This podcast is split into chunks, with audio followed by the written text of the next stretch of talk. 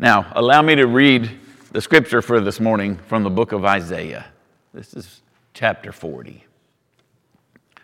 Comfort. Comfort my people, says your God. Speak tenderly to Jerusalem and proclaim to her that her hard service has been completed, that her sin has been paid for, that she has received from the Lord's hand double for all her sins a voice of one calling. In the wilderness, prepare the way of the Lord. Make straight in the desert a highway for our God. Every valley shall be raised up, every mountain and hill made low. The rough ground shall become level, the rugged places a plain. And the glory of the Lord will be revealed, and all people will see it together. For the mouth of the Lord has spoken. And skipping down to one more verse, verse 11 in that same chapter. He tends his flock like a shepherd. He gathers the lambs in his arms and carries them, to clo- carries them close to his heart. He gently leads those that have young. This is the word of God for the people of God. Thanks be to God. The scripture in Isaiah marks a change in God's word being communicated to the people of God. Prior to chapter 40 in Isaiah, the news spoken in God's name brought difficult words of judgment. The people had rebelled against God. They had lived at the expense of their neighbors, putting their own desires above others. Up to chapter 40, the writings in Isaiah point forward to a time when Jerusalem would be destroyed. And in 587 BC, that happened when Jerusalem fell to Babylon and a good portion of Jerusalem's population went into exile.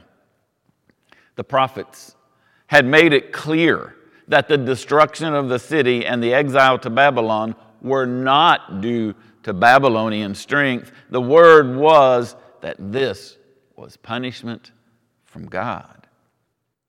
But from Isaiah 40 forward, beginning with the words we just heard, it sounds as though judgment is in the past.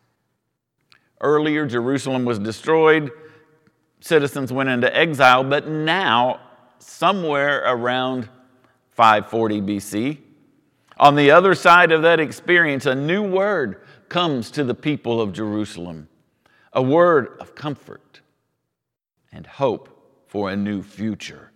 God commands that his people, Jerusalem, be comforted. Jerusalem, who earlier had prospered through wickedness, oppression, lies, and injustice, refusing to listen to the prophet's call to repentance and be reconciled to God, now hears in Isaiah 40 that the punishment of time is at an end. Jerusalem's term of punishment is completed and the penalty is paid. Now, God is choosing to extend comfort and hope and peace to those people. Comfort. Comfort my people, says God. Speak tenderly to Jerusalem and proclaim to her that her hard service has been completed, that her sin has been paid for, that she has received from the Lord's hand double for all her sins. Interestingly, we're not told to whom God is speaking at this point. We know who his words are meant for the people of God, who have been brought through a tough time in exile, apparently because of their rebelliousness to God in the past, but it doesn't really say who God is talking to, telling them to comfort his people. Some believe maybe it was to the prophets of Israel who had in the past been messengers more of judgment than comfort and peace. Others believe God may have even been talking to angels God's messengers, preparing to send them with a new message to the people of God, a message of hope and comfort, reconciliation and peace. The last verse we read even ends with what almost feels like a warm, fuzzy image of the one who is to come, the one who is coming, whose coming we are supposed to prepare for. It ends with these tender words whoever they were spoken to. Hear the words He tends his flock like a shepherd, he gathers the lambs into his arms and carries them close to his heart. If those little lambs were kittens, you could easily imagine them purring in the arms of the one who loves them. Hopefully, we can just as easily picture the people of God, you and me, even, snuggling into the arms of the God who loves us beyond all other love. It's such a conflicting vision that Isaiah creates with these words. He's already spoken to them in the past about a God of judgment.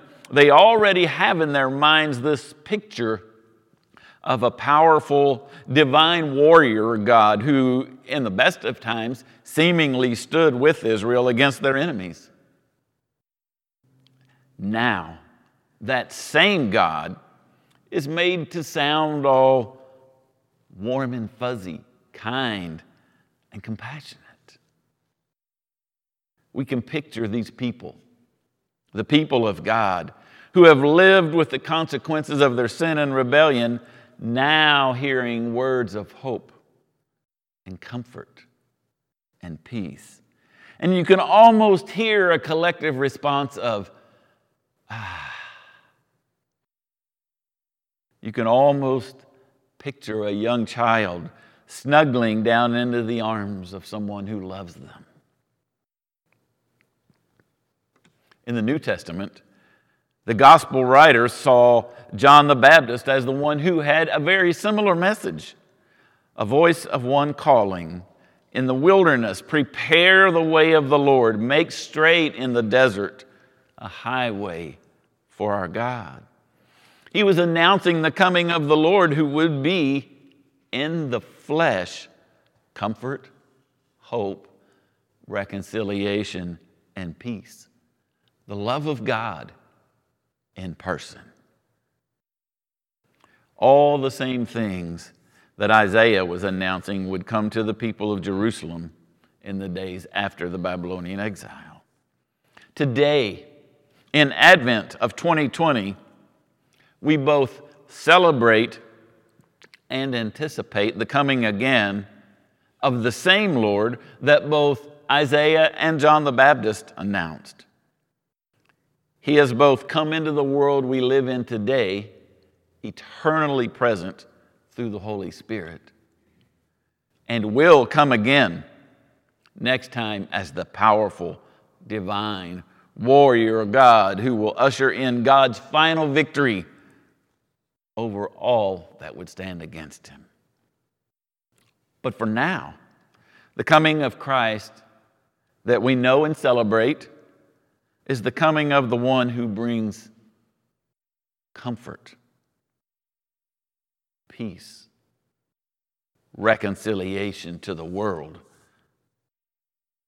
connection to the good shepherd who loves the sheep of his flock the one who, in the words of Isaiah, gathers his lambs in his arms and carries them close to his heart.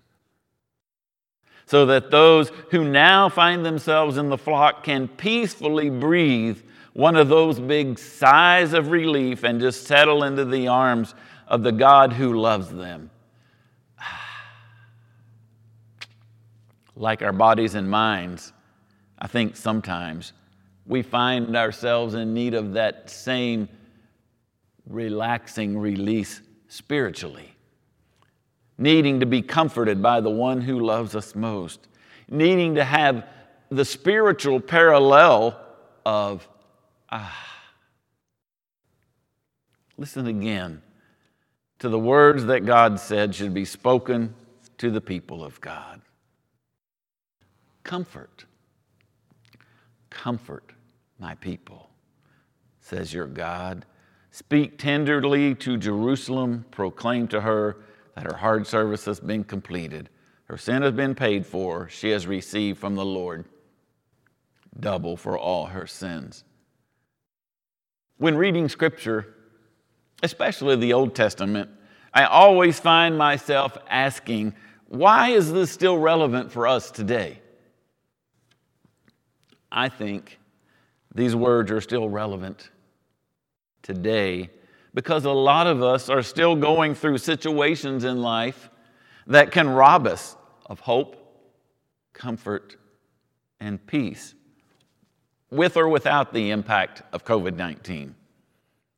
We deal with stress and struggles in life, health issues, grief, anxiety, uncertainty, job changes, even struggles with sin we just can't seem to get away from.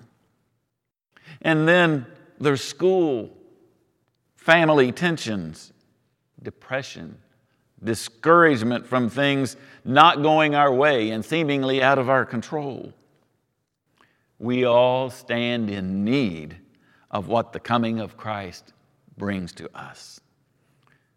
We stand in need of hope, of comfort, and peace. Did you hear the most powerful words of comfort in those verses? They come immediately after comfort. Comfort. Speak this comfort to my people says God. God calls the hearers my people. I want to remind you today that we, that you are my people to God. You are the people of God, the ones called my people by the creator of the universe, the ones God still desires to bring comfort and hope to. The ones the shepherd gathers in his arms and carries close to his heart. If you're watching this morning and don't really feel like you're necessarily part of that group God calls my people, but think you might want to be, we'll be glad to talk with you about that and share more with you. Message us on Facebook or find our emails and phone numbers on the church's website.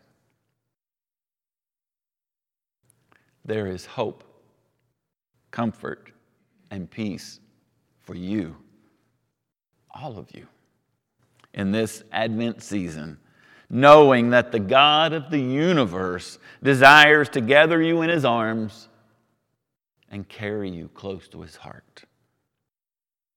There's hope for the struggles we're dealing with. There's comfort for hurting hearts. There's peace to be experienced in the Christ whose coming we both celebrate and anticipate. I pray that you may experience some of that comfort and joy in Jesus these last few days of the Advent season and on into the Christmas season. His comfort, hope, and peace are ours today, just for the asking. So let's ask together as we pray. Lord, pour out your Spirit on your people. In your word, you call them my people by the very words of God. Continue to pour out your Spirit on your people, Lord. In this sacred time of year, as we prepare, as we wait, as we listen, as we anticipate, draw us into your arms where you carry us close to your heart. pour into our lives where it is needed most those gifts of hope and comfort and reconciliation and peace. They are the gifts of God for the people of God,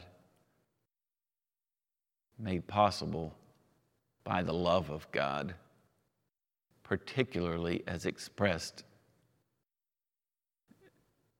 in the birth of the Christ child.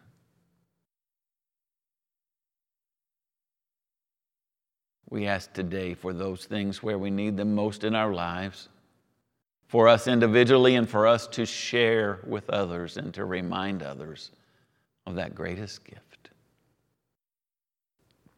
Thanks, Lord, for the amazing gifts you give us in Christ Jesus. It is in His name we pray. Amen.